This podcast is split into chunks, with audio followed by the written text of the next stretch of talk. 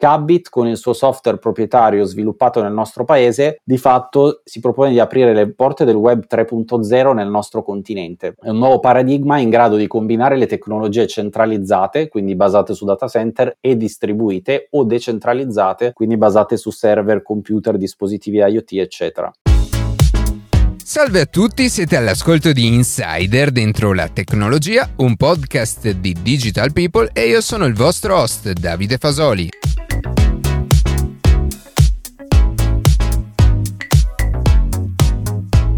Oggi parleremo di Cabit, un cloud distribuito che sta cercando di rendere i servizi di archiviazione sulla nuvola più economici, più sicuri e più sostenibili. Prima di passare alle notizie che più ci hanno colpito questa settimana, vi ricordo che potete seguirci su Instagram a chiocciola dentro la tecnologia, iscrivervi alla newsletter e ascoltare un nuovo episodio ogni sabato mattina su Spotify, Apple Podcast, Google Podcast oppure direttamente sul nostro sito.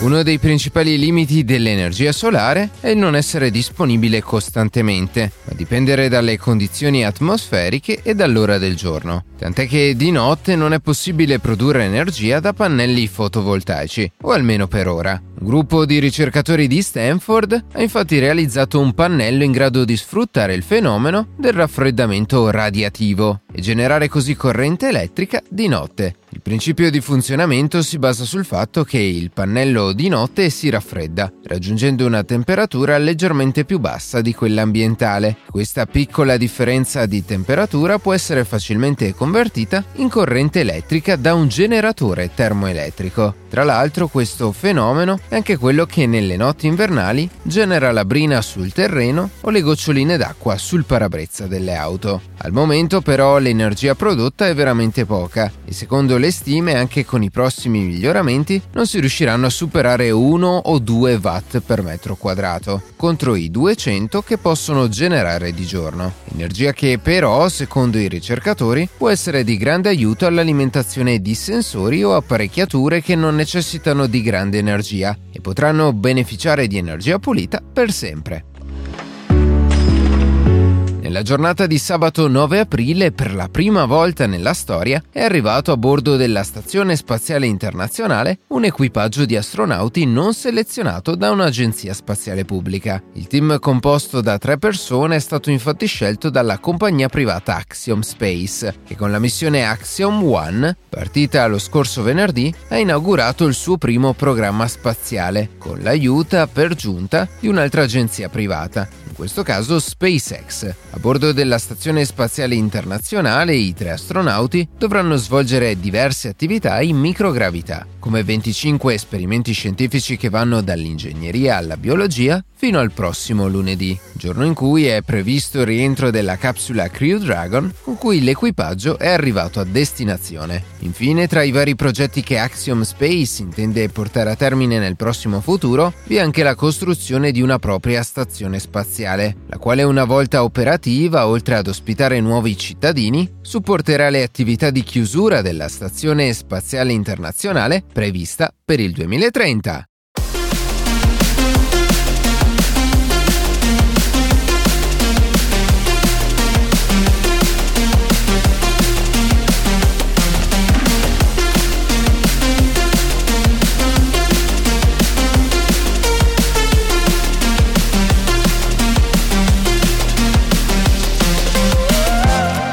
Concetto di cloud, soprattutto per quanto riguarda la possibilità di archiviare le nostre foto e i nostri documenti sulla nuvola, è ormai molto diffuso e compreso da sempre più utenti, e questo trend è destinato a crescere. Per ascoltare un punto di vista innovativo su questi temi è con noi Danilo Mazzocca, responsabile delle vendite B2B di Cabit, una società che ha come obiettivo rendere i servizi di archiviazione cloud più economici, più sicuri e più sostenibili.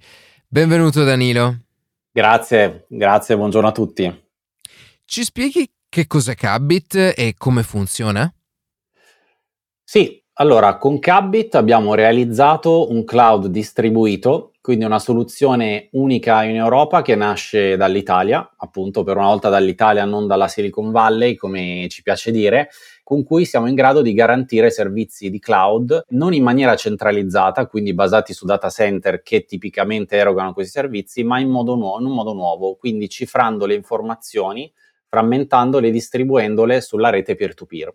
Quindi diciamo che ripercorrendo un po' la, la, storia, nel 2016 i nostri founders hanno avuto un'intuizione, ovvero bisogna fare ciò che fanno le api, bisogna che ogni nodo di internet faccia la sua parte e solo collaborando ci si può autocostruire un alveare per proteggersi, anziché dover andare in affitto da qualcun altro per tutta la vita. E così è nato Cabbit di fatto. Quindi Cabbit è il primo cloud provider che non ha bisogno di data center per funzionare perché passa da un'architettura centralizzata ad una distribuita, dove uno sciame di dispositivi, che noi chiamiamo lo swarm, può collaborare tra di loro senza intermediari.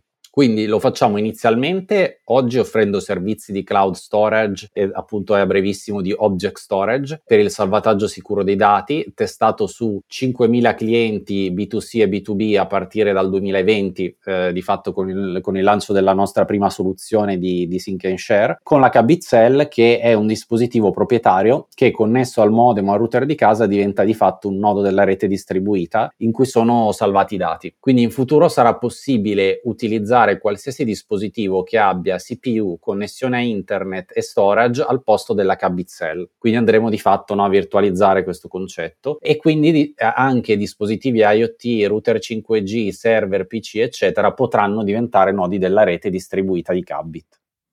Però eh, per ora a costituire la vostra infrastruttura sono questi, queste Cabbit Cell. Come sono fatte?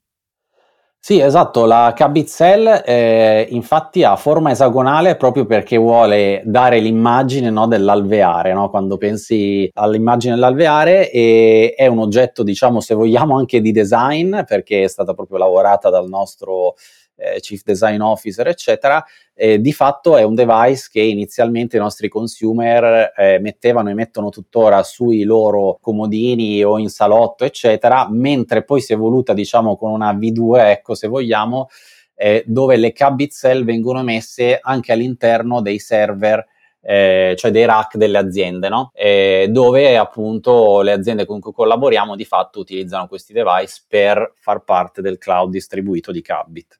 Sì, quindi è una, una piccola scatola, un, un, box in cui è contenuto un hard disk, giusto? Sì, correttamente. E diciamo che è, è contenuto, sono contenuti due hard disk di fatto perché poi, eh, diciamo, senza scendere necessariamente no, nel tecnico di cosa c'è dentro, quello che posso dirti è che di fatto nella mia Cabitzel ho sia una parte di storage dei miei file, ok? Quindi se ho un tera significa che avrò un tera lì. E poi ho un'altra parte dove viene fatta la ridondanza dei miei file, quindi appunto per ragioni di sicurezza devo avere sempre almeno no, quella copia e mezzo 1.5 di ridondanza e poi 500 giga ulteriori messi a disposizione della rete distribuita. Quindi questo è giusto per darti un benchmark, ecco, poi abbiamo varie dimensioni, varie cose, ma come funzionano. Quindi tu col tuo device hai sia, diciamo, di fatto poi comunque, ecco, specifico che i tuoi file non è che vanno all'interno della tua Cabitzel, ma vengono frammentati e distribuiti all'interno della rete distribuita globale se si parla di consumer, al, a livello perimetro italiano invece se si parla di aziende. E quindi ecco questo proprio per garantire tutto quel discorso, il discorso legato alla sicurezza del dato, eccetera. Quindi avrai magari qualche frammento sulla tua Cabitzel, però di fatto poi tutto distribuito. Eh, e a proposito di questo, mh, mm, da dove nasce l'esigenza di creare prima un prodotto e poi un servizio cloud che, che è molto diverso da quello che siamo abituati a utilizzare al giorno d'oggi? Sì, allora io partirei da, eh, dal considerare appunto no, al, al, giorno d'oggi viviamo in un'epoca in cui i dati sono considerati il nuovo petrolio. Quindi anche Gartner ci dice che entro il 2026 le aziende triplicheranno la propria necessità di salvare i dati non strutturati rispetto al 2021 e lo faranno in cloud, on-premise o con modalità edge. Giusto per darti un altro dato, oggi l'80% delle attività di calcolo e analisi dei dati si realizza in data center centralizzati e il 20% con IoT. eh, nei prossimi 5 anni il 75% di tale attività di analisi sarà gestita in modalità Edge Cloud. Per dirti un po' no, come si sta evolvendo la situazione e il trend crescente di dati. Con questo trend crescente di dati, allo stesso modo c'è una crescente importanza del dato e le minacce crescono esponenzialmente. Quindi mi riferisco a calamità naturali, ad esempio abbiamo visto a marzo 2021 l'incendio del più grande data center europeo, 3,6 milioni di siti web vanno offline, compreso quello del governo francese, eccetera. E attacchi hacker no, che vediamo spessissimo. Nel 2012 le password di 68 milioni di account di Noto Cloud no, rese pubbliche a seguito di un attacco hacker, o più recentemente, marzo 2021, eh, 250.000 server eh, di un hyperscaler sono stati vittima di attacchi hacker. E appunto vediamo che gli attacchi ransomware, ad esempio, non lo so, il 56% delle vittime di ransomware hanno pagato il riscatto, ma solo un quarto delle aziende paganti sono di fatto in grado di accedere nuovamente a tutti i loro dati e ultimo punto, i data center nel mondo consumano la stessa energia della Spagna e inquinano. Quindi questi sono un po' la, diciamo a livello, a livello macro i temi, no? Quindi Cabit con il suo software proprietario sviluppato nel nostro paese di fatto si propone di aprire le, le porte del web 3.0 nel nostro continente. Il web 3.0 è l'internet di, del futuro, è un nuovo paradigma in grado di combinare le tecnologie centralizzate, quindi basate su data center, e distribuite o decentralizzate, quindi basate su server, computer, dispositivi IoT, eccetera. Quindi il web 3.0 di fatto abiliterà lo sviluppo di numerosi casi d'uso per eh, cittadini, aziende, appunto appunto dalle piccole alle grandi e pubbliche amministrazioni. Giusto per dirti anche a livello macro e poi chiudo appunto il fenomeno del Web 3 è comunque già in forte crescita negli Stati Uniti e tantissime start-up stanno sviluppando tecnologie in questo ambito e tanti venture capitalist hanno investito miliardi ecco, in questo. Hai parlato di sicurezza e magari io e te che stiamo facendo questa chiacchierata lo diamo per scontato, ma per chi ci ascolta, perché dovrebbe cambiare qualcosa? Cioè, perché dovremmo preferire una soluzione cloud come la vostra, quindi distribuita, a una soluzione invece centralizzata, che sono quelle che utilizziamo eh, appunto come dicevo oggi normalmente e ancora di più perché dobbiamo preferire la vostra soluzione ad avere un hard disk in casa eh, con i nostri file all'interno. Sì, allora Cabit è una soluzione distribuita, come mm, eh, dicevo, no? e, e, dove abbiamo tre livelli di sicurezza. Quindi, da un lato la cifratura AS256, quindi uno standard di livello militare simile a quanto viene offerto anche da molti cloud provider presenti sul mercato. Secondo, la grossa differenziazione è la tecnologia zero knowledge, ovvero eh, questo è il livello massimo di sicurezza disponibile attualmente sul mercato eh, che di fatto ti garantisce che nessuno, nemmeno Cabit che agisce da cloud provider, di fatto possa accedere ai dati che vengono salvati sul network. Questo perché viene cifrata anche la password con cui sono crittografati i file stessi, no?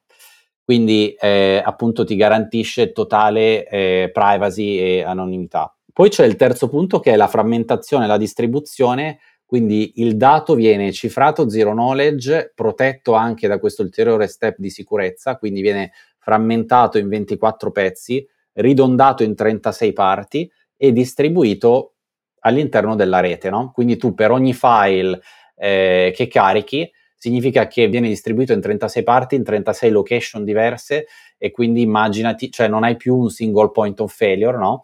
E non dipendi più da un unico, un, da un unico eh, appunto frammento da un unico file, eccetera, ma è tutto distribuito e inaccessibile anche in caso di violazione dei singoli nodi. Quindi nella peggiore delle ipotesi, se qualcuno anche riuscisse a eh, aprire una cabizzelle e riuscisse a decifrare il dato, cosa ovviamente diciamo improbabile, ciò che viene trovato... Dovrebbero farlo uh, per tutte le altre volte anche. Esatto, perché trova solo un piccolo frammento cifrato del file, un trentasesimo cifrato, ecco. Ho capito.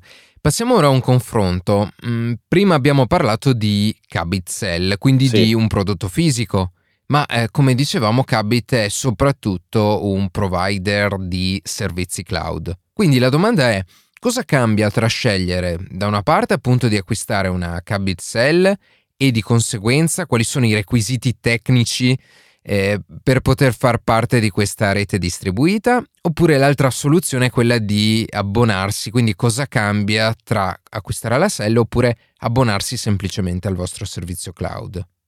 Allora, ad oggi eh, distinguiamo due mondi, quindi il mondo consumer, quindi dove un cliente ha due opzioni, quindi un abbonamento mensile con Cabit Cloud, quindi fa un abbonamento mensile e accede al cloud distribuito di Cabit senza avere un device in casa, eh, o se no eh, può acquistare la Cabit con un pagamento una tantum e avere poi un servizio cloud senza costi mensili, che era un po' il claim iniziale da quando è nata l'azienda e poi si è evoluta ovviamente la, eh, il go to market. Quindi fin tanto che ho questa Cabit a casa, le do corrente, le do internet, però ho un servizio cloud senza costi mensili.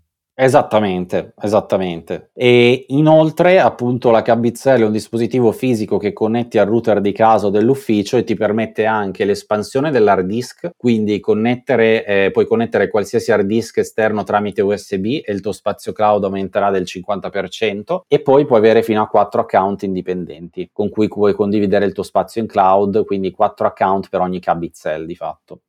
E quindi qual è anche l'esperienza utente legata alla Cabizzella. Quando mi arriva a casa la collego alla rete, alla corrente elettrica e poi la, la posso sfruttare, posso sfruttare il cloud, giusto? Esattamente, è molto plug and play il servizio, quindi eh, appunto una volta connessa la cabizzella al tuo wifi, eh, di fatto fai la registrazione dell'account e sei già nel cloud di Cabit. Eh, e cosa succede se la Cabitzel va offline? Penso magari sono in vacanza e, e c'è una, una, caduta di, eh, di corrente oppure sono, eh, devo fare un trasloco e quindi eh, devo spostarmi da una casa all'altra e staccare per forza di cose la, la Cabitzel. Allora, la Cabitzel di fatto, è, diciamo, lo spirito della soluzione è che rimanga no, connessa alla rete perché proprio la soluzione è una soluzione di cloud cooperativo. No? In realtà non succede niente eh, quando, quando, appunto viene staccata la Cabitzel eh, entro un limite però di 30 giorni. Dopodiché, appunto, comunque riceverete vari reminder da parte di Cabit per riconnettere la Cabitzel. E poi, come, come, dicevi, per come funziona in generale Cabit, non c'è nemmeno il rischio che se, se, qualcuno stacca la propria cell, la propria cella, i miei file non siano disponibili, giusto? Esattamente, la tecnologia si avvale di un coordinator centrale che è come il direttore d'orchestra della nostra tecnologia, per cui quando un frammento va offline, lui immediatamente replica quel frammento su un altro device con eh, la minor latenza e eh, la, la, la, la, massima performance appunto eh, legato proprio a dove si trova il device eccetera eccetera. Prima parlavamo anche di maggiore sostenibilità ambientale mm, di Cabit rispetto ad altri cloud. Ci spieghi perché questa soluzione dovrebbe essere più sostenibile? Un ottimo punto perché appunto eh, come nasce l'azienda partiamo proprio dalla storia che, che menzionavo prima, quindi noi nasciamo per dare un'alternativa al concetto di data center. L'impatto del data center è che questo, questo deve essere alimentato ma soprattutto raffreddato. Eh, raffreddamento che consuma tantissima CO2 di fatto, eh, per quanto si stia cercando di efficientare questa parte ad oggi è un tema e quindi Cabit con la sua rete distribuita ha questi device che hanno consumi irrisori appunto eh, dove di fatto il tuo dato viene distribuito, non devi raffreddarli né niente, sono come dei mini computerini no? che si raffreddano con l'ambiente circostante. Quindi per darti un benchmark per ogni petabyte di dati storati su Cabit si arrivano a risparmiare 40.000 kg di CO2 all'anno rispetto al cloud tradizionale. In conclusione, mm, anche cercando di ampliare la prospettiva, il vostro principale target, visto che li hai citati entrambi, sono i singoli consumatori, i consumer, il, quindi eh, un business aperto a, a clienti eh, di qualsiasi tipo o le aziende. E questo, quindi eh, la direzione che state prendendo, come influisce anche le feature, le funzionalità che implementerete in Cabit? Allora, la risposta è che di fatto noi, per noi sono importanti entrambi i mondi, quindi Cabit nasce come azienda focalizzata sul mondo consumer, ma poi si sposta sulla parte B2B aziende, quindi a partire da diciamo inizio dell'anno scorso di fatto c'è stato eh, uno shift significativo verso questo mondo, tant'è che tantissime aziende hanno iniziato a credere in questo tipo di tecnologia, quindi in realtà come Amadori, SCM Group, Aeroporti di Bologna, e tantissime aziende importanti hanno intercettato questo trend e hanno detto partecipiamo appunto alla costruzione della prima rete distribuita di cloud appunto privato e distribuito in Europa che nasce proprio dall'Italia. Quindi noi abbiamo fatto il ragionamento del siamo un'azienda italiana, vogliamo far vedere che un trend che emerge per una volta dall'Italia crea qualcosa di unico in Europa, qualcosa di unico quindi legato a tre principi che sono sovranità digitale, legato a tutto il mondo di Gaia X, eccetera, per dare proprio un'alternativa anche alle aziende italiane dall'utilizzare necessariamente cloud oltreoceano. Sì, e visto che non l'abbiamo mai affrontato in una delle nostre puntate, ci spieghi che cos'è il progetto Gaia X? Allora, Gaia X è un progetto appunto europeo volto proprio a eh, creare un'alternativa, no? quindi di cloud europei che possano essere di fatto una, un, una proposizione diversa dal dire metto i miei dati necessariamente no, su cloud di un hyperscaler piuttosto che eh, appunto un Alibaba emergente dalla Cina, eccetera, e, e quindi diciamo è volta a creare un'alleanza per cui un'azienda europea possa accedere più facilmente a dei cloud eh, appunto e avere proprio legato al discorso della sovranità del dato perché citando un po' il CEO di Gaia X dice, faceva l'analogia col eh, è come se oggi ad esempio estraessero il petrolio in Italia se lo lavorassero nel, ad esempio negli Stati Uniti e ci monetizzassero di fatto, no? Quindi è proprio volto a creare un'alternativa e oggi vediamo che con la situazione geopolitica eh, corrente è sempre più d'attualità. Ok, quindi il primo principio è la sovranità digitale, gli altri due invece quali sono?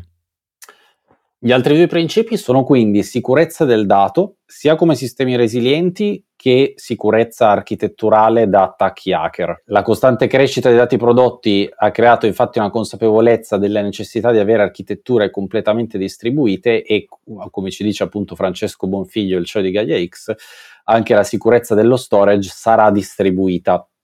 Quindi in questo senso Gaia X come alleanza strategica europea serve a garantire la sicurezza, accesso e sovranità del dato all'Europa. E gli altri elementi sono trasparente, quindi cifrare non risolve il problema sui nostri dati, siamo circondati da dispositivi che inviano continuamente dati cifrati su di noi e, e non abbiamo idea dell'utilizzo che ne viene fatto. E in ultimo, sovranità del dato, come dicevo comunque prima, ecco quindi tecnologie distribuite proprietarie europee per riportare i propri dati sotto la legislazione EU, questo appunto ci tengo a dire è uno dei, dei, dei principi fondamentali. E infine, come, come chiedevo, quali sono le, le funzionalità che, che, state implementando e implementerete ne, nel prossimo periodo? Attualmente Cabit offre un servizio di Cloud Sync and Share che consente di salvare e condividere i propri file e documenti, quindi come un file server in cloud sostanzialmente con Next Generation Cloud Pioneers di Cabit stiamo rilasciando a brevissimo anche l'Object Storage eh, e per fine anno i servizi di backup. Quando parlo di Object Storage, quindi, eh, che è il secondo prodotto, è un, eh, ripeto, un Object Storage S3 compatible, ovvero eh, è una tecnologia cloud altamente scalabile integrabile con l'intero ecosistema S3 quindi a terze parti, eh, ed è di fatto uno storage sempre più utilizzato dai dipartimenti IT. Eh, il Sync and Share è già in commercio nella sua versione B2C testata su oltre 4.000 utenti e che già garantisce massima sicurezza nel, salva- nel, salvataggio e condivisione dei file e infine, come dicevo, a fine anno poi arriverà il, il backup eh, appunto di device. Next Generation Cloud Pioneers è una tecnologia eh, dedicata al settore B2B è adottata al momento da 47 aziende pioniere italiane e che consente l'archiviazione e la condivisione di dati appunto in modo sicuro, eh, garantendo sovranità del dato, privacy e costi contenuti e in ultimo, ma non in ultimo in importanza, eh, rispetto dell'ambiente. No? Quindi ecco, questo è il, ad oggi il, il, programma che va a soddisfare vari poi casi d'utilizzo a seconda dell'azienda, no? eh, aziende che spaziano dal manifatturiero all'ICT a tantissimi settori in Italia e che appunto vedono crescere la mole di dati prodotti anno su anno. Va bene Danilo, grazie per averci parlato della vostra realtà e del vostro approccio innovativo ad un tema eh, tecnologico così importante come quello del cloud. Buon lavoro e a presto. Grazie, grazie a voi.